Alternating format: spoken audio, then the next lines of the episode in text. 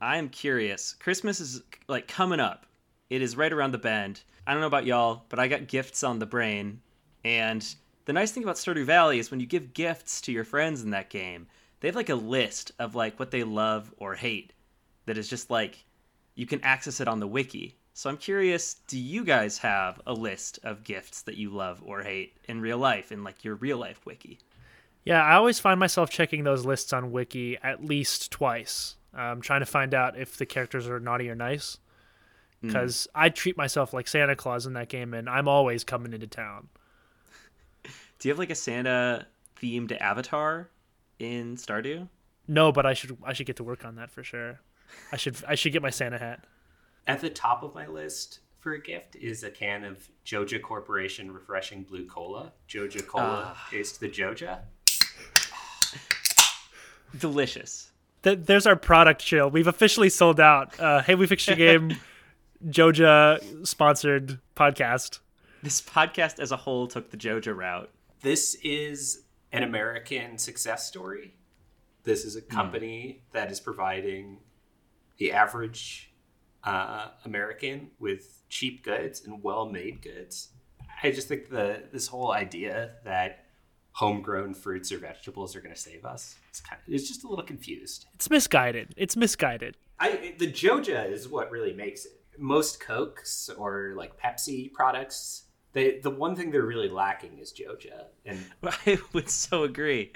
The key ingredients, Joja. Yeah, I will be honest. Last night I was making some nice spaghetti and meatballs. You know, yum yum. I threw just a pinch of Joja in there and it transformed my evening. Oh, absolutely. And I've got to say, this holiday season, when you want to spend good time with your friends and family, Joja is the way to go.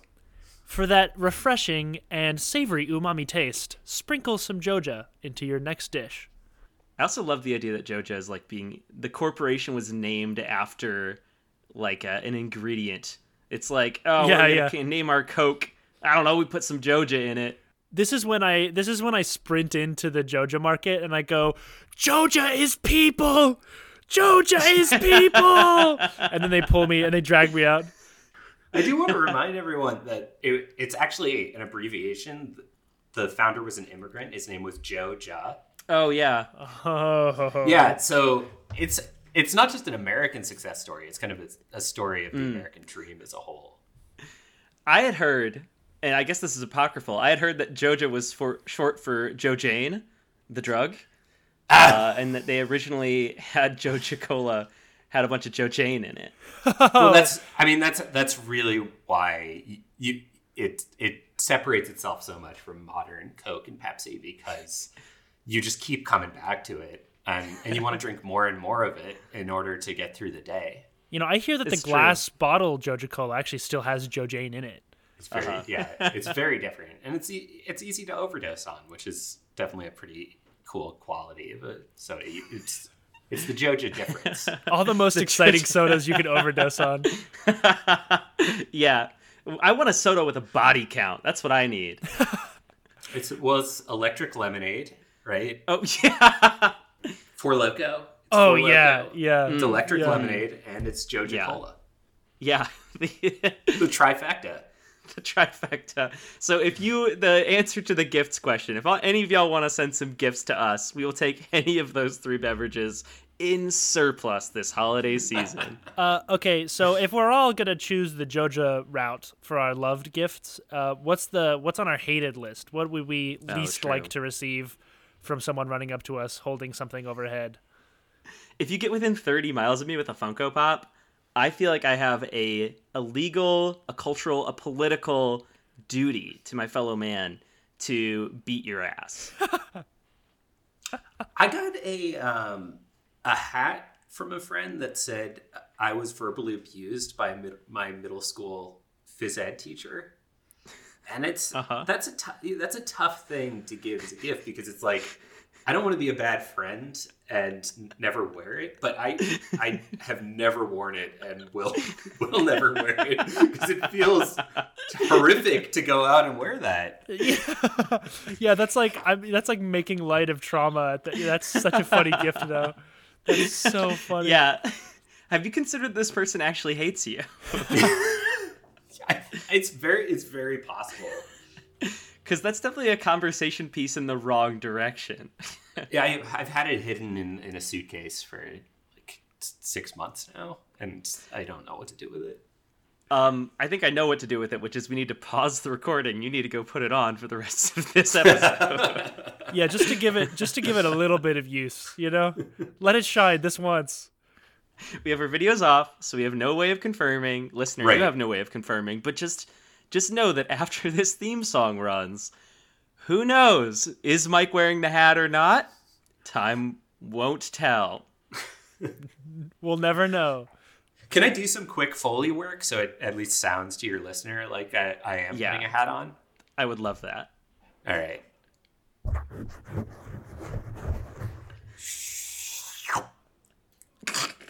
Yeah, that's gonna come out great. is, that, is that good? Does that sound like that was really good? That's gonna okay. edit perfectly.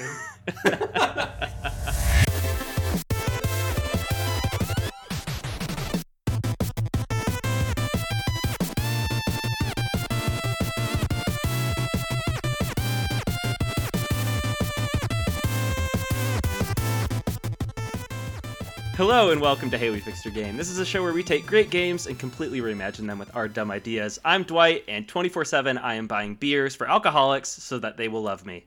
I'm Caleb, and I'm doing a mayonnaise only run. My farm only grows mayonnaise. Midwestern run. Um, I'm Mike, and my appearance on the show is sponsored by Joja Corporation. Joja Corp, life's better with Joja. As already established, we are sponsored by Joja Corp for this episode. Thank you, Joja Corp, for, for sponsoring us. By the way, uh, welcome to Mike. Keep in mind that Mike is actually a representative of Joja who's owned by Joja. He's here to make jokes, but he's mostly here to make sure that we stay on track for this being a sponsored episode. Yeah, let's have fun. Obviously, Joja's all about fun, but let's let's keep it, you know, PG, maybe PG thirteen. Uh, yeah, in addition to Mike's all of Mike's other accolades, uh, he is a Joja sponsor. Yeah, Mike, do you want to actually introduce yourself to the listener? I, yeah, it would be fun to just just be this anonymous man, but uh, to be JoJo. Yeah, I, I, uh, sure, sure. I, I am. Uh, I'm the head writer of the Onion. I am also very into video games uh, and uh, have been writing a lot of games myself that's me in a nutshell. I have I have a whole history in addition to that of decades of life, but those are the only two important things that you need to know for the rest yeah. of this podcast. I love boiling down people to just two things that matter about them. That's my favorite way uh-huh. to uh, to respect human life and experience. Why else have a career if not just to make yourself more palatable to other people at parties? Uh, if you couldn't tell from our intro, today we were discussing the video game Stardew Valley. We're going to explain what the game is in case you are the single person left who doesn't know what this game is, which is probably like my dad. Uh, then we're going to briefly share some thoughts about what we think of this game. And then uh, we're going to take the game and we're going to plant it in the ground in spring and water it for 10 days. And then it is going to repeatedly produce new games for us every like three or so days for the rest of the season. A fully fruited game, fresh off the vine better than ever before. Guys, should we ferment the game today? I'm always pro fermentation. Ooh, yeah, let's get some funk in there. Let's let's pickle this. hey, do you guys mind if I throw some JoJo on the game? Go right ahead, man. In fact, I think we have to. Do you guys mind if I do a quick line of jojaine before we keep recording? I think we should all do some jojaine, and, and that'll up the energy for the rest of the episode. yeah. Listener, if you have some jojaine, just have at it. Go wild and crazy. You're um, gonna enjoy the episode so much more. If you're honestly, yeah. anyway, Stardew Valley. In case you don't know what it is, uh, Stardew Valley is a farming simulator game that is based on some old games made in the '90s called Harvest Moon.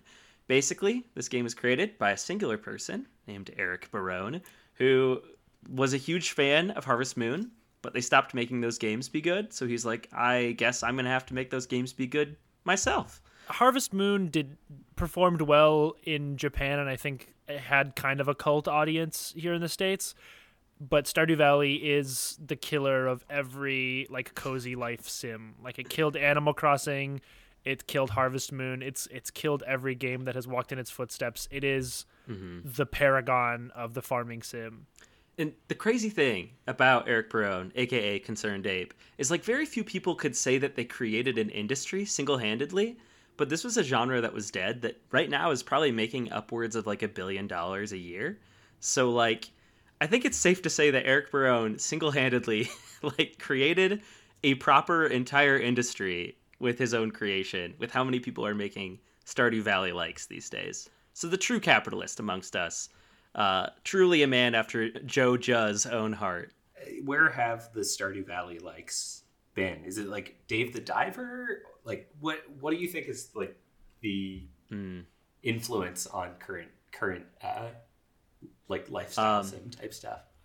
I mean, Coral Island just dropped out of uh, early access. That's one I had my eyes on that I might have to try out after playing Stardew Valley again. Um, and uh, Fae Farm is another pretty high profile one. Just came out. Dreamlight yeah. Valley, which is oh true, pretty much almost word for word Stardew Valley. you could make a pretty strong case that the new Animal Crossing took some notes from the Stardew Valley like mm. design journal. Yeah, and failed. Um, I have strong feelings about the new Animal Crossing. Sorry, guys. Before we go any further, should probably explain what a farming simulator game even is. Uh, and it's really easy to explain because basically it's a game where you do exactly that. You just farm. Like the game loop consists of buying seeds, your days that go by in the game, and you water those seeds until you can harvest them. Uh, and this game builds a lot more onto that. Like you can go fishing, you can go mining, you can go meet townsfolk, you can complete quests and like do special events and uh, like pass out at 3 a.m. like in real life all sorts of stuff like that. So the basic plot line of the game is you're playing as a disgruntled kind of city dwelling office middleman.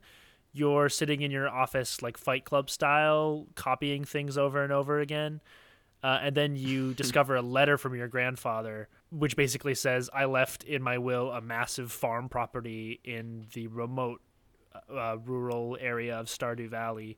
Come claim your inheritance, seize your destiny, you know, turn away from your capitalist ways and come join this like socialist commune essentially. So you move out to Stardew Valley and you and you inherit this like completely ruined farm and all the townsfolk are kind of jazzed to see you. And then you begin. That's basically where you where you set off. And from then on out it's basically kind of an open-ended you can do whatever you want. You can only fish if you love fishing more than anything in the world. You can only plant crops. You can only spend time in the mines. Whatever you do day to day is completely your choice. So it's a it's a sandbox farming sim in in the best way. And I am curious. So, Mike, like for you playing through, what did you find being kind of your go-to activity within the game? I think weirdly enough, I got very into collecting geodes and giving them to like the town archivist, and, like breaking them open and mm. and giving the the little like ore inside to the town archivist and and like building out the yeah collection. the museum. Yeah, I don't know why. Like I didn't really come in thinking that was gonna be my thing. I actually I thought I was gonna just plant a lot of green beans uh, and like and then make my entire life the life. crop of champions. The, disclaimer here is that I I made my character modeled after the comedian Joe Pera and his like on screen persona. nice. And he grows green beans and like talks about them obsessively throughout the the seasons of that show. Mm-hmm. Um, so I just I, I was like, okay, I'm gonna be I'm gonna do carpentry. I'm gonna make chairs for people, and then I'm I'm gonna make green beans or grow green beans. And, and instead i ended up like I, I think because the farming side of it was so much waiting and seeing it was like mm-hmm. much more immediate to just go down into the mines like break open rocks all day yeah. and then and then come come back and have like something to show for it right away. Yeah that's true. It is an it is an awful lot of planting seeds in the ground and then finding stuff to do in between when you've invested your money and then when you get your money back. Yeah. It, despite being called a farming sim, it's so much more than that. You literally cannot spend all of your time farming because, like in real life, a lot of the process of farming is looking at a small green thing and waiting for it to be a slightly larger green thing. Thank God it's faster than real life. Yeah, that would be kind of a great mod, right? Like real life time Animal Crossing style mod where like time passes with real days. consider it like an educational game. It's it's it's bringing like urban farming and like community farming knowledge to the layman, to the gamers, the most needy community. I think maybe the least equipped community to do anything outside. So like, yeah, they're the ones who are most in need of this type of instruction. Of an immersive of an immersive real world uh-huh. time farming sim. Yes, absolutely. Yeah. It teaches you both how to farm and how to have responsibility. like mm-hmm. which is another thing gamers are not necessarily great at. But uh, that Stardew Valley is not a super addictive game, even though people spend hundreds or thousands of hours on it. At least mm-hmm. first, it's like I am going to put you in this world and you are going to wait in it for a long time yeah, to see yeah. mm-hmm. payoffs, which I think is very not what I expected out of it. I thought of it, it was going to be more like what is that web game like Farmville or whatever or like oh yeah that kind of stuff. Uh-huh. The game makes you wait at least a week until you get your first loot box. You know. I I do think that like one thing that Star- that Stardew does better than any other like cozy world game is exactly that. Like it is in a lot of ways a game about responsibility and like managing resources efficiently and sustainably. So like I mean when you think about it there are so many resources in the game. There are there's money, right? The central one. There's energy. There's not like a hunger but there's health. Uh, like just time. There's only so much time in a day and you pass out at 2 a.m. So like learning how to juggle all these resources in a kind of pressure free space is really impressive. If you like doing chores, Stardew Valley is going to scratch that itch mm-hmm. in your mm-hmm. brain. And if you don't like doing chores, Stardew's going to teach you how to like doing chores. That's such a good way of putting it. So, personal story for me playing this game. I played this game years ago and really enjoyed it. Walked away and then just came back to this game for this podcast episode. My wife is not a gamer at all. She doesn't really play games. Um, which is shocking because she's married to me. I was showing her Stardew. We had played a little bit before, and I convinced her to come play split screen with me. The thing about my wife is that she is like, for some reason, loves video games that are just boring chores. Like that is her favorite genre of video game is boredom. Incredible. Yeah, she just likes going and petting all of our chickens every day and collecting all of their eggs and putting them all in the machines. Like the part where you don't have to think or really do anything difficult. I think that's like an actual type of gamer, and this is a great game for that type of player. 100%. Yeah. I think that what's so interesting about your wife's experience with it, or what it kind of illuminates, is that the game is super opaque about payoffs. Mm, mm-hmm. It doesn't start off and say, hey, if you do this one action every day for a few weeks, then you're going to get this thing out of it. One example is there's a bowl for your cat that you get later in the game and you can put water in it mm-hmm. and it's not clear if there's ever going to be a big payoff like is it am i is my cat going to love me more or am i just kind of investing myself into the game itself by doing that thing and mm-hmm. i think stardew is like much more on the latter end of things it feels like you're doing things for their own sakes because you want to like exist in this world rather than because you're like, oh, I'm gonna get a giant treasure chest at the end of it. At, le- at least at the you know beginning end of it. Yeah, which I I have such a hard time not comparing this game to Animal Crossing because that's the franchise I'm far more familiar with. Animal Crossing starts you off with, hey, you have this massive loan you need to pay. The one thing that you care about is making money. That's how they start off that game. And Stardew is so much more about existing in the world for the world's sake you've like it sets up this whole narrative of you inheriting the farm and escaping the kind of corporate lifestyle. And just from that alone the like two still shots of cutscene you're already more invested in the world than something like animal crossing. Compared to animal crossing which kind of reads like a nightmare when you phrase it like a talking raccoon i owe him money versus like you know, I'm here to like grow crops and ha- be friends with people. Yeah. And Animal Crossing, it's more like I'm afraid of what happens if I don't pay the talking raccoon. I was going to say the game, like, really from the very start screen, gives you that impression. Like when the first notes of the theme started playing on the menu screen, I just lit up. Like I couldn't stop smiling, and I genuinely thought the words in my mind, like, this is where I'm supposed to be not in the real world with all its disappointment and strife and pain. Like Stardew Valley, of course. Of course, that's what I've always been meant to go. Um, and it, I think it's like it's that that like starts to give you this impression like you're supposed to be here because it's an inviting world, not not because you have like an obligation to a talking raccoon or whatever. Yeah, right. I mean, props to Eric Barone and ConcernedApe because creating that atmosphere is so challenging. Like that's tough, and he nailed mm-hmm. it. He nailed it, and he continues to nail it with every free update that he puts out that adds like twenty more hours to the end game. I will say, so something I hear frequently about Stardew Valley that is just absolutely not true. I'm, I'm here to debunk two gaming myths. I'm the gaming Adam Savage. Stardew Valley is not a good first game for somebody. Like, if somebody is trying to start being a gamer by themselves, at least, don't recommend Stardew Valley unless they are highly motivated to get into it. Because this is an opaque ass game, like through and through. Yeah, it's like I, I almost I was thinking of like Elden Ring when I started playing it because it just gives yeah. you absolutely no instruction. It's just like here is a world, now go and do whatever the hell you want, and like there are a bunch of stats, but it's you know just like Elden Ring when you like pick up a sword and it's like a a like dirk forged in the lands of sorrow, and you're like okay, well like what am I what the hell am uh-huh. I supposed to uh-huh. do with it? Like I feel like uh, Stardew Valley is just like it has all these statistics that like are not explained at all, and like a bunch of mechanics that have no real tutorial for it. Like when you yeah. go wandering at night and you're like you start perspiring and you're like you you like shrug it off.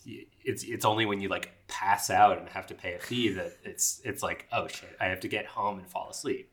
But there's yeah. no like there's no like prompt that pops up and it's like, hey, you got to run home. You got to like it doesn't take you by the hand at all. And I never thought that Elden Ring and Stardew Valley would ever be compared, but we've done it. it's happened. yeah. I totally see what you're saying. It's kind of like an anti-tutorial. It's like yeah. kind of the Elden Ring fuck around find out style of teaching you a game is just like yes. when my mayonnaise jars started to like stand up and walk around is when I was really like, okay, what game am I playing here? This this is this can't be Stardew Valley. Before or after the jojaine? Um, I, well, I've been storing jojaine. I'm a I'm a serial jojaine addict. So right, yeah. There know. is no before jojaine for Caleb. Just mid jojaine constantly. But there is, there is a liberal sprinkling of jojaine in this game because like it it's like a hallucinatory. It's it like yes, so weird compared to what you think it is at the beginning. Like uh, what is the, like the flower dance that you go on? Yeah, yeah. Where it's, it's, like very midsummer. Yeah, it's a Midsommar thing. It's like what the uh-huh. hell is this game? And and you're like they just do this like the least impressive dance imaginable. you're just you're standing in the corner watching them do this like basically just the guys just like stand up and kneel down again and again and the women like kind of curtsy a few times. Uh-huh. It's it's it's like yeah, it's a trip. The, the whole game it's so normal at first and it's so steeped in that like that like SNES just like, you know, mm-hmm. this is America Americana uh, depiction of farming. Yeah, right. And then when like a pixie just shows up and like casts a spell on your crops with no again no explanation. It's just like Elden Ring. It's just like like like in Elden Ring, you go into dungeons and there's like a floating turtle, and you're like, okay, nice, like yeah, cool. Is there gonna be yeah? Is there any kind yeah. of no no explanation? Okay, what's the ceiling for this game? Yeah, um, Mike, did you get to the community soup event by any chance? I don't think I did. No. There's a there's a festival in which there's a big gigantic pot of soup and everyone in the village contributes an ingredient and then the mayor comes and tastes it and depending on whether or not he likes it it will determine like the quality of the next season or whatever. And uh, so when me and my friend were playing, we went and the only ingredient that we had on us to put into the soup was a can of Joja Cola. And so we both dumped cans of Joja Cola into the community soup. And the mayor was like, he tries it in this big like drum roll event. He he walks up the stairs and he takes a sip of the soup and he's like, "Um, this is actually dog shit." I think is verbatim what he says in the game. He says, I think they actually use that word in the game. He says, "This is dog shit. I'm slating your town for immediate demolition." My save file got deleted. Um, the other thing I wanted to debunk, the other myth I wanted to debunk about this game before we get on to goofs, is people often say that this game is relaxing or chill or zen, and those people have have never been relaxed in their life. I'm convinced because there is really it's fun, it's a fun game, but like you've got to be out of your gourd to think that this game is relaxed. That's true. There are some insane time constraints, and like Yeah. being efficient is such a high motivator. there's a way to play this game where you just don't care. And you just kind of like get things done when they get done. And maybe that'd be kind of relaxed but i cannot interface with the game that way. I got goals to meet. I got you know fish to catch. I got crops to grow. And i need to grow those crops before the season's over because they'll die and i'm stressed thinking about it. Yeah. Yeah, which is I think is is so interesting. Like the game starts out by suggesting that it's going to be this relief from the stresses of modern life. Like the the quote in the letter from your dead relative is there will come a day when you are crushed by modern life and your bright spirit is emptied out by mo- modernity. Which is like so powerful and you're like, Uh-huh. "Oh, Yeah. yeah, screw this. Screw Joja. I'm going to I'm going to go hang out in in are you are you legally allowed to say screw Joja Oh, can we cut- can we cut this out? Yeah, no problem. I We'll cut that out. I- yeah, Uh-huh, yeah. be pretty bad. Like I'm sure they would get over it, but they would probably demote me. Yeah, that's I- fair. Okay, yeah. we'll cut that out. Sorry, what were you what were you saying? Once you actually get to your farm, it it hits you like a train. You're like, oh shit, I have real obligations now Yeah. that are gonna occupy every waking moment of my life. And like, like there are kind of people in town who are like, "Oh, come hang out, come come play games at the saloon," and you're like, "Ah, I'm I'm sorry, man. I got I got wheat. I got to reap. So Uh-huh. like you you do you, but I am like if anything way busier than I I was in in the city life. We've we've planted our seeds, um, and we've waited the, the the requisite amount of days. Is it time to harvest the goof off of our vine?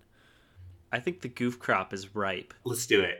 Ripe for the harvest? it is plump it is pink It's gonna joge all over you. It's gonna joge, Uh-huh. dude. It's gonna joge in your mouth. bros let's get joged I think this is great too because for for attentive listeners, this is an homage to the Bioshock episode, which was also about transforming an innocuous verb into es- essentially ejaculating onto something. yeah I'm I'm contributing to the mythos of this show, Uh-huh. and I just want to Yeah. be acknowledged for that. Mike, I have never Yeah. been more honored in my entire life that you remembered a bit from one of our old episodes. That's deeply, I did- deeply touching. No, man, I, I, I think the show's great. I the one thing I should say is this is sadly my last appearance on Hey We Fixed Your Games because I've been getting really busy with. Um, I'm launching a podcast called Hello, I'm Solving Your Game. Oh no! dude. I, did, I didn't want to bring it up shoot. because I don't want people to think I stole the idea. The big su- Uh-huh. successful comedians swooping Yeah. in and ripping off a podcast because it just it's this is a totally original idea. And hello, I'm solving your game is like it's its own thing. And we did get we got bought by Audible for like a seven figure deal, but it's Oh. totally unrelated. And I'm not Oh. doing this episode just to like make sure that you guys don't sue me. So Uh, just wanted to right. put that out there. Um, and is this an official The Onion podcast? I must ask. Yeah, it's gonna be a cross sponsorship between Oh, the Onion and Joja. Well, hey, best of luck with that. Actually, I hope that goes really, really well for you. How about you bring on me and Caleb as guests, Uh-huh. like pretty frequently, and then like take the day off or like the year off. Yeah, don't have to come on yeah, every yeah, episode. Yeah, yeah, yeah, totally, totally. Yes, yes. You've done a lot of good work getting funding. It sounds like sponsorships. Awesome job. You sound Yeah. really tired though. And and we wanna we wanna honor your work. We wanna make sure that we really Yeah. honor the spirit of what you're trying to do with your podcast. So we're, you know, we can help you out. Thank you. You've done the hard part. You deserve a break. Just like hand the reins off to me and Caleb.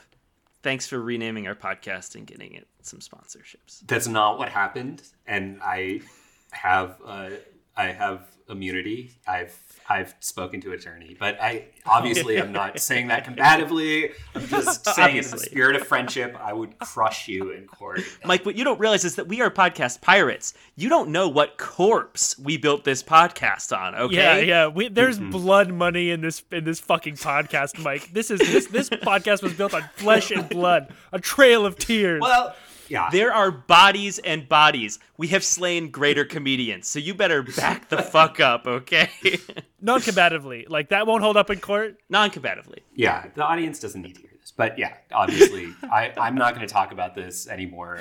I've already spoken my piece. Speak to my lawyer if you want to. But let's move on to goofs. Yeah. I think that that'll be really Oh, fun. it's time for yeah, let's let's make jokes. Let's make jokes and ignore the tension. Um, guys, we kind of introduced this idea previously, but um, we were talking about uh, the amount of responsibility that comes with starting a farm. So I think that it would be appropriate to have a uh, a new mechanic, which is a regret meter. Oh and yeah. When you move in, it is just like a, a permanent meter that goes up but never goes down. And it's just a timer on how long it is before you are forced to abandon your save file because your character regrets their decision way too much. If there were moments where it goes down by just a, a wince, like if you get a nice view out on the water, or like you mm. talk to somebody who isn't angry at you, there's a small part of your like yuppie consciousness that's like, I made the right choice. I'm glad that I'm farming and not yeah. back at my uh, loft in in the city. But it's uh-huh. never enough to erase the the mountain of regret that comes from having to like sweat it out every day mining uh-huh. and and fishing and all that stuff. And like honestly things go pretty well for you. Like you can manage the regret meter until the flower dance rolls around first year and you start asking people to dance with you. And that's the point where it really plummets because every time you ask somebody and they utterly and brutally reject you you just are losing morale until like very few players can get that's like the first dark souls boss of this game is trying to survive the first flower dance without regretting yourself to death mike brought up a good parallel with elden ring where i think stardew valley should be more like the dark souls FromSoft games in in every mm-hmm. way so the social situations should absolutely be boss fights at least a mod that plays boss music when you go talk to like to the hotter npcs like yes, at the beginning yeah. you take a survey of like what what features you find attractive and then you have like while you're talking with those npcs you have a fishing mini game but it's managing your like sweat and odor levels trying to like not freak out talking to your crush which game was it i think it was the silent hill game that there was a little message at the beginning of the game that says we have scanned your save files in like on your games and we know this this game is specifically designed to prey on your deepest fears. Is that what I'm thinking of? Silent Hill? Yeah, there was. Well, I, I think it would might have been like a remake of Silent Hill 2 for GameCube that did it. Definitely the first mm. Metal Gear Solid also did it. Yes, Metal Gear Solid uh, also read your save file data. But I think they should do yeah. that with Stardew Valley, where it's like we have read your PC data and your Switch data, your web have, history, and yikes. Yeah, we have now selected the uh, perfect partners for you and have made them uh, incredibly hostile towards you to make this uh, a boss fight of, of uh-huh. social proportions. You're gonna you're gonna have social anxiety by the time you finish with uh, this game. Not to jump on this too, too hard, but that was that was one goof that I thought would help the game a lot. Like you can give anyone an object as a gift, and so you can give like an old rusty can that you fished out of a murky pond or some algae like a mm-hmm. loose clump of algae and then you do you give that to people and they say oh i don't really know what you want me to do with this or like i don't really like this yeah um and i was just thinking like what is that like day after day if you're actually putting mm-hmm. yourself in the shoes of these people like to have just a random new person in town come over to you with like a clump of wet algae and hand it over to you and and like uh. i think what like what would help stardew valley is allowing the friendship meter to also go in the opposite direction. So there's an enemy meter. yeah. Uh-huh. And and these people absolutely like you build a nemesis out of this other person. Uh-huh. Like like they're terrified of you. They're like scared that you're like out rattling their trash can at night or looking uh-huh. into their windows.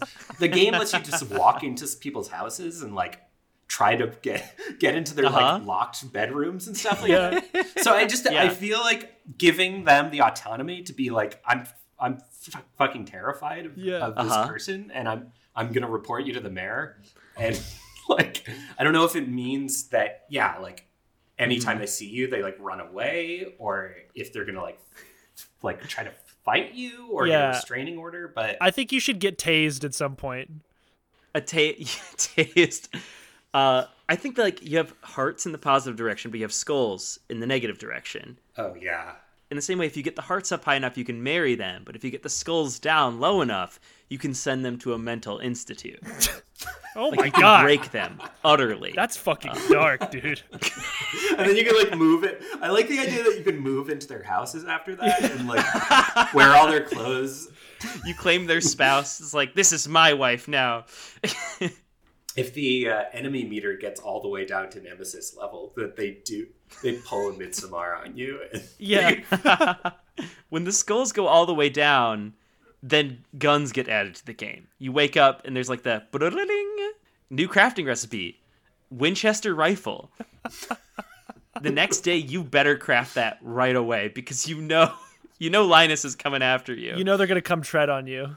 So like the tv in stardew valley you can get like the weather channel you get like a fortune teller there's like uh, tips for like a frontiersman and then there's if there's just like a close circuit one of your nemesis who's like i'm coming for you like prepare yourself Uh-huh.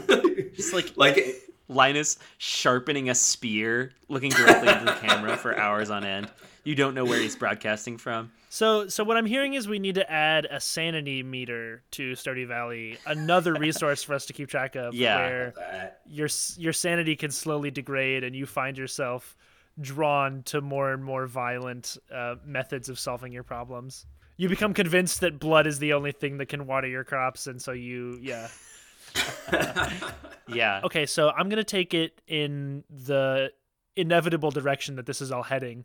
So there are kind of two main ways you can play the game right now. One of them is the like community center route where you work to revitalize the Stardew Valley community, and then the other one is the Joja route, which is the evil slash. Um, I have to say, according to our marketing contract, that it's the best way to play the game. Yeah. oh by far Only acceptable. only it's the only acceptable way to play the game. Wink. Instead of the community center, you have a Joja warehouse, and all of the progress in the game is like money gated. But uh, I think there needs to be a third option where instead of growing crops, you talk to the wizard and you grow like demons instead.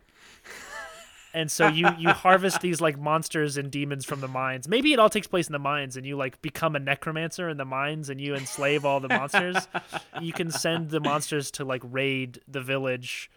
Um, oh i love that yeah, like zombie style. Oh, This and is so uh, amazing. y- you end up becoming the like tyrant overlord of Stardew Valley. It, like it replaces all of the monthly events to seasonal ritual sacrifice events, where you choose one villager to to sacrifice.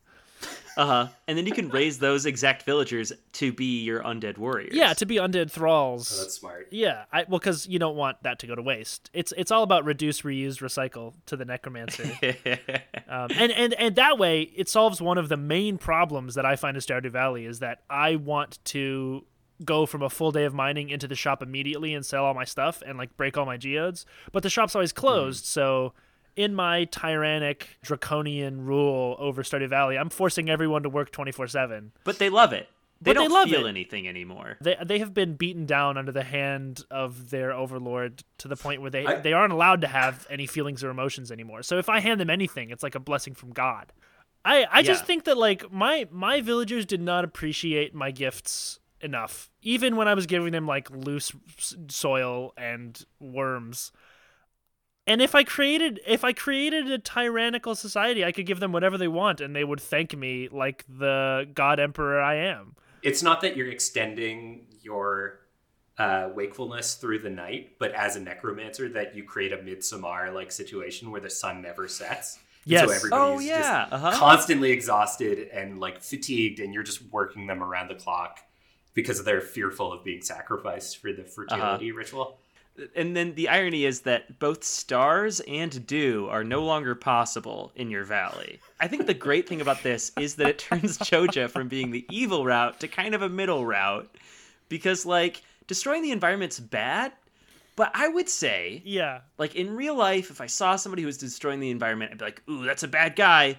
But he is not murdering my good friends and resurrecting them as demon warriors and forcing them to open their stores at 6 a.m. Forcing them to never close. it teaches an important lessons about allyship, and uh, you know you can always find some solidarity if you're uh, being attacked by undead creatures and slime. Yeah, yeah, yeah. Like we, we find out Morris from Joja, like the CEO guy, is like actually like you know what? I used to freaking hate him, and then all this business started, and I don't mind him so much anymore because he's one of the three mortals left in the valley.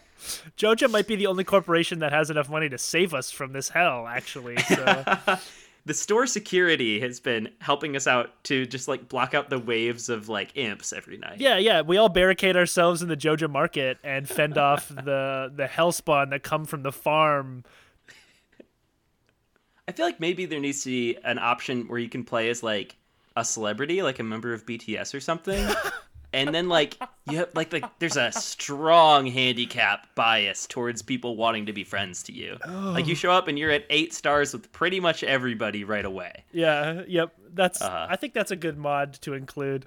That would that would definitely make the game easier for me because I really don't want to engage socially with with very many of the people. I'm not gonna lie, that's not the thing that's interesting mm. to me mm. about the game. So I would love to just not have to worry about it. have already already like me. I want to have manure in this game. It's only right. Um, it's only fair. It only makes sense. Uh, and I want to be able to walk up to Haley, the blonde girl, and hand her some shit. Say like, "My cow made this. Don't you love it?" And have her be like, "Yes, member of BTS. This is actually my favorite thing I've ever been given. Please marry me." Thank you so much, Jin. I, I uh, this is awesome. I thought you were in the military right now, apparently you just came to Stardew Valley. I am. This is all. This is all an operation, actually. This is a secret operation. this does sound like a Metal Gear Solid, like Kojima ass game. It does. You'd be like, your mission. You need to go wipe out whatever threat is causing the sun to stand still over Stardew Valley. I am doing surveillance on the perimeter. I found a good place to set up. It's an abandoned shack and a farm. And actually, you know what? This place is really overgrown. I'm just gonna like clear it out a little bit. And uh, I found a fishing pole. We should just like see if there's anything suspicious in the water. and there's this beautiful woman named Leah. She lives in the woods. Eventually, they lose contact with Jin. Yeah, you're so yeah. so you're essentially suggesting like multiple different ways to start the game. So instead of everyone having this like corporate burnout pipeline, there's like multiple different careers that you can burn out from. So like A is one like military operation. B maybe uh, maybe you're like a... a member of BTS. So I started playing Silent Hill 2 for the first time, uh, like just when I was starting Stardew Valley. A, a game that has an interesting number of overlaps with this, like including the main character being motivated by a letter from someone close to them that tells them to come to a small town oh. where people treat them very poorly and strangely for no apparent reason.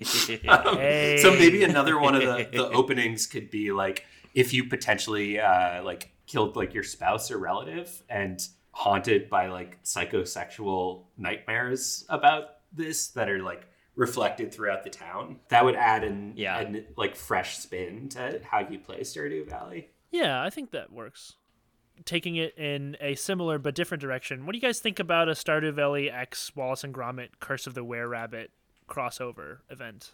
Oh, I love it. Anything you can fit it the Were Rabbit into, I think it yeah. deserves all all the cultural crossover yeah. possible. I, I think there needs to be an Aardman Stardew Valley Curse of the Were Rabbit crossover where your crops suddenly start getting eaten and you're like, oh no, what could be doing this? And you see these gigantic rabbit prints in the soil, and and you have to hunt down Wallace, who's taken the form of a gigantic were rabbit, and shoot him in the head and put him out of his misery. Freaking kill him. I love the idea that a game a game this bespoke has like Fortnite seasons. So instead of yes. Like, it being updated in this very like caring, thoughtful way, it's just like, hey, like did you know that the Overwatch 2 characters are in the game now? Or like now everything's rendered as Legos and you can't do anything about it? like uh-huh. so that's that's there now. instead of Fortnite season where it's like massively popular IPs like Goku, Naruto, like Family Guy, Solid Snake, it's like Stardew Valley X Wes Anderson, Stardew Valley X Wallace and Gromit. Like things for people of taste. Like this is the tasteful Fortnite. Yeah. Stardew Valley X Monet. Yes, exactly. Yeah, Stardew Valley X Monet. Stardew Valley X Hemingway. Like yeah, yeah, no. Stardew Valley X Grapes of Wrath. I think. Yeah, I just got my uh the Virginia Woolf skin. Did you get that from from the city? yeah, like Orlando's in the game. Um, you can jump cent- through centuries, and like sh- she changes into a him. He t- changes into her. It explores gender. That's like just a little bit past the fisher fisherman's hut. And you could just go talk to Orlando. Did you guys unlock the bus and then take the bus to Downton Abbey? Because that's one of the locations you could visit on the bus. yeah, you can be yeah. a waiter, and it kind of shows how separate uh, British society was mm. in the early 20th century. Um, and also, uh, you can mine ore outside of the mansion. This implies the existence of a Stardew Valley battle pass. oh, you just said you just said my uh, my sleeper agent trigger phrase. I'm excited now. This would actually be a very fitting and fun crossover. I'm sure there's a mod for it, but like Stardew Valley X Ghibli kind of feels right. Oh yeah, that's a no-brainer. Oh, totally. Well, it's already there, right? Like the spirits in the community center, totally like Totoro style, like yeah, Ghibli Miyazaki things. And there are literal dust devils that show up in the mines, like those little bouncy dust uh-huh. things. Those are dust devils from Spirited Away. Yeah, or from Totoro. And My Neighbor Totoro, yeah. I also, but I think like in the spirit of Stardew Valley, you don't actually get to go on that adventure yourself. So there's just like a precocious, like young girl who's having a transformative adventure involving uh-huh. like Shinto esque uh, mythological characters, and you can like walk up to her, and she's like, "I'm sorry, I'm very busy right now." you're just like, "Okay." I'm sorry, the Ohm are about to invade our village. I must jump onto my my plane and fly out to uh, stave off the encroaching insect creatures. Oh, um, clay? I don't really want that. I I guess I'll take it. You can hire Kiki to deliver things for you. Yeah. So it's like I need to break this That'd this uh, geode but like who's got time to go all the way over to town? Kiki can you deliver can you please per- perform a service for me by delivering this? That's awesome. That's a great idea. This is these are all things that you can unlock on the battle pass. Yeah. You can exactly. you can take the cat bus instead of the regular bus. I've got a i've got a killer idea for us here. Okay. Um so you know typically our best ideas are ones that kind of break the boundaries of the game uh, and kind of spill over Joe over into real life, one might say. Yeah. Have y'all heard of this game, Pokemon Go? Uh, I've heard about Pokemon going to the polls. I don't know about this Pokemon Go thing. So imagine a Pokemon Go Stardew Valley game by like Niantic or whoever, but it's like in real life foraging where you oh. go around your neighborhood and you just pick plants from your neighbors' yards and then you take them home and you scan them in the app and you get currency in the app for stealing plants. That's that's iNaturalist. Have you never heard of iNaturalist? What's iNaturalist? It is an app where you go and you steal plants from people's yards and you scan them for quote unquote scientific research.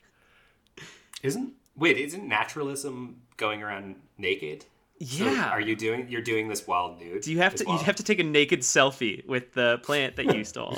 it's part of the uh, contract that you signed when you joined the app. So it's uh, really this game is like like Pokemon Go is is essentially a way of harvesting nude photos of yourself. Yeah. For the, they're just like putting them online. If OnlyFans has taught us anything, is that that's where the real money is. Uh huh. True. OnlyFans is the ultimate battle pass. Right. These websites are being flooded with like pictures of nude 20 and 30 year old gamers with like carrots in their hands bafflingly. Everybody's like, I don't know if is this a new fetish? Is gardening sex uh, or something like that? Yeah. Uh, I, I honestly, Dwight, I would play the hell out of that game. I'm not gonna lie, like a Pokemon Go foraging app, that would be dope.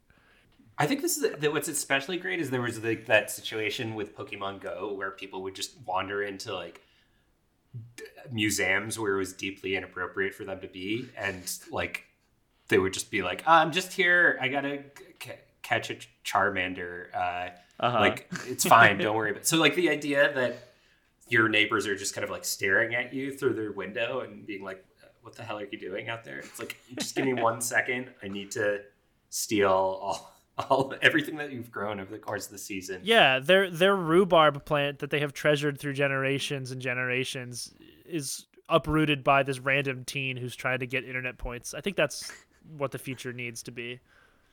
You know, true story from my life is that uh, a couple days ago, I legitimately one of my neighbors called the cops on me when I was taking a walk because I was walking wow. through a neighborhood that I don't live in. So I just like walked through it and this car was following me. And then legitimately two separate police officers stopped me on my walk to ask if I lived nearby. Uh, and then like told me I could like do whatever I wanted because I did. Um, That's wild. I was in a an awkward because apparently there's been like break-ins in my area or something, so they're like ah. everybody's spooked. Um, and I just had to be the chump who's like, I'm on a walk because I exercise. but it would have been so much better if I could have told them like, no, the reason I'm walking around right now is because I'm using iNaturalist. That's right. why I must walk around the neighborhood naked. And that, I don't know. That would also, yeah, that would that would explain why you're not wearing pants. yeah, exactly. Uh, it, like I'm. It's like the reason why I got the cops called on me. Sure, may have been related to my naturalism, but it would have been so much easier to explain if I had the app. Yeah, if you had been able to pull up your phone and show them uh, a, yeah. a, a photo reel full of you nude with various plants. Holding turnips, holding turnips seductively over my nipples.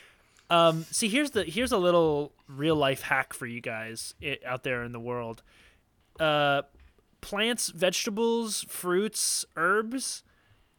Neighbors will be upset with you if you come into their yard and pick them.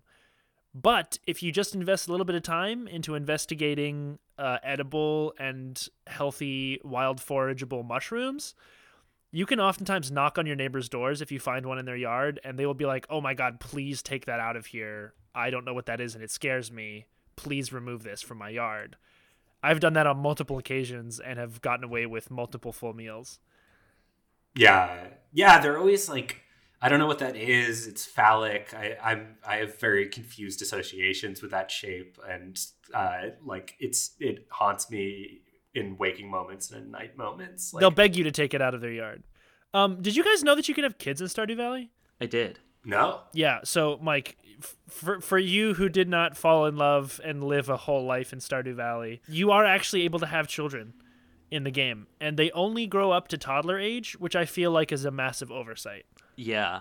What's the main reason that you had kids in the like early 1900s? Yeah, Say it on three. I One, mean, two, three. Labor, farm right? labor. labor. Yep. Yeah. So totally. Why can't your kids grow up past the toddler age and then you can happily retire and watch your kids run your farm for you like golems?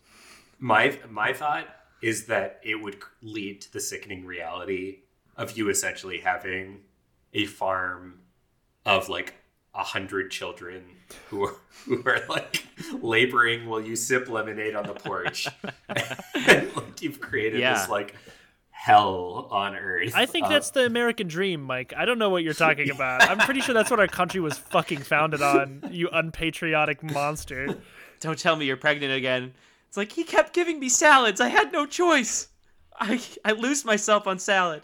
I think it'll also it would probably there would be probably a limit on how many children you can have with each one, and so you're just mm. going to seduce like every yeah. single person in town. This is no longer Ghibli, but just every other anime where you have a harem. Uh. So here's one thing that I just don't get about the game, which is that like it's trying to immerse you fully in what it's like to be a farmer in this small town, and yet when you eat food there there are just no wet uh, mouth noises. There is no ASMR at all in the game. That is disgusting. Yeah, and so I just thought like I could just record like a quick loop that maybe uh-huh. they could uh-huh. splice into the game, and then all you do is it plays for like five to ten minutes um, every time that you eat something, and you can't turn it off. Stardew um, Valley mukbang. So, yeah. So I'm just gonna, gonna be... do a, a, little bit of a wet mouth noise right now. Oh, this is for that. Um, okay, wait. ConcernedApe, turn on your recording equipment now if you want a free audio sample for your game to add to the next update. Could you also add like a good amount of uh, reverb on this and, and maybe some echo at some point um, uh-huh. in production? Um, okay. Mm. Mm. Mm. Oh, so good. It's pizza. Yeah, I love how you have to mm. say what it was oh. you're eating. Oh, I love it. It's so good.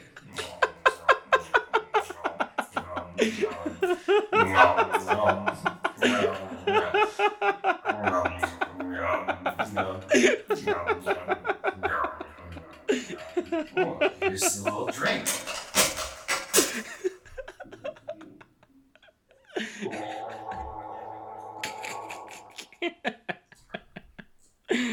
And so you would just loop that for like 5 10 15 minutes you know while the character goes about its day and then i think that would really put you like way deeper into the immersion of stardew valley wow this episode took an incredible clickhole direction this this episode is surreal in a way that only clickhole i don't know if mike's the clickhole guy I know he's the onion guy. I do. I do, I've done some clickhole stuff. I, I yeah, I can tell. This episode is off the fucking yeah. rails. we sussed you out, Mike. Uh, we've been trying to hit that peak for a long time on our show with our various like foley and uh, uh-huh. like voice acted bits, but you just blew all of those out of the water with your uh, your moist mastication. Uh, yeah, I think the game is fixed. We did it. I think it's fixed. Yeah, we think we did.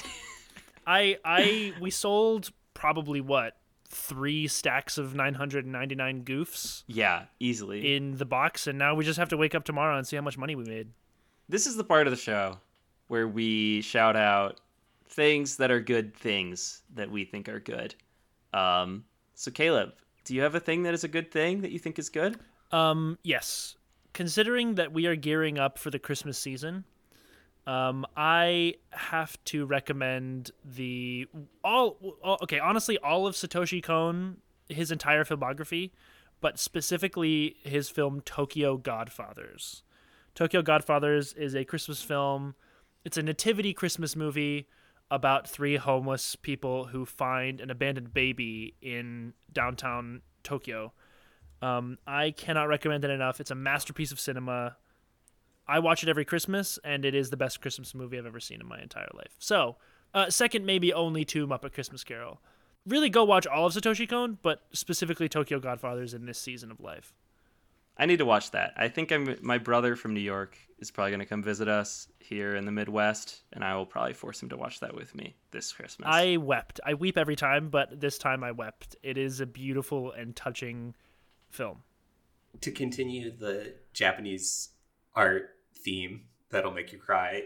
I have gotten super into this guy Jiro Taniguchi, who's a manga or manga artist uh, who passed away in 2017, and he sort of considered himself not a manga artist. He thought of himself more as like he he was associated with Moebius and some of the French mm. uh, cartoonists there.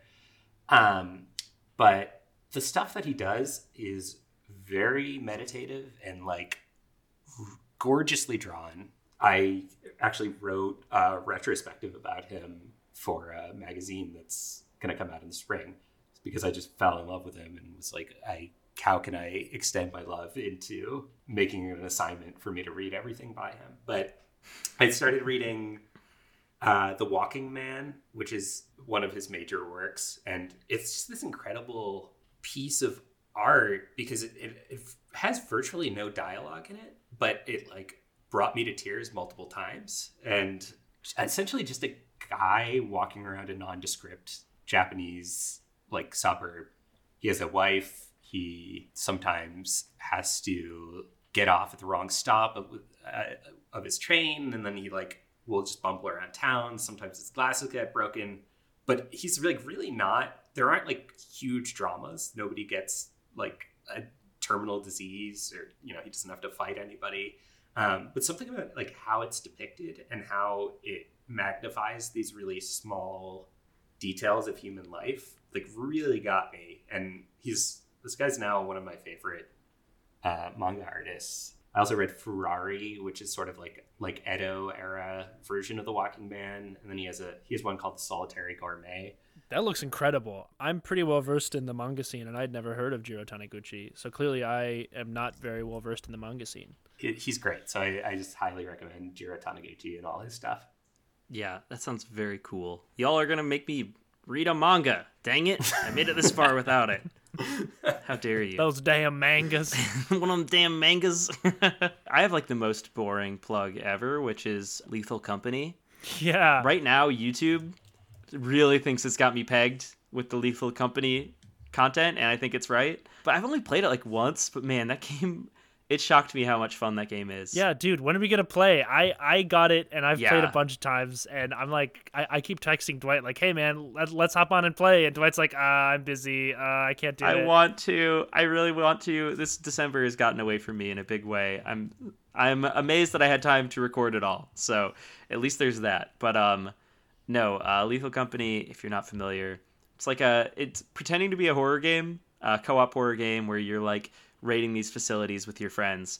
But in reality, it's just a comedy game. Like, yeah, it's just the cleverest comedy game in that nothing in it is funny. It's just like a comedy generator because there's no way you can play this game without like peeing your pants laughing at like the ridiculous things that happen in this game.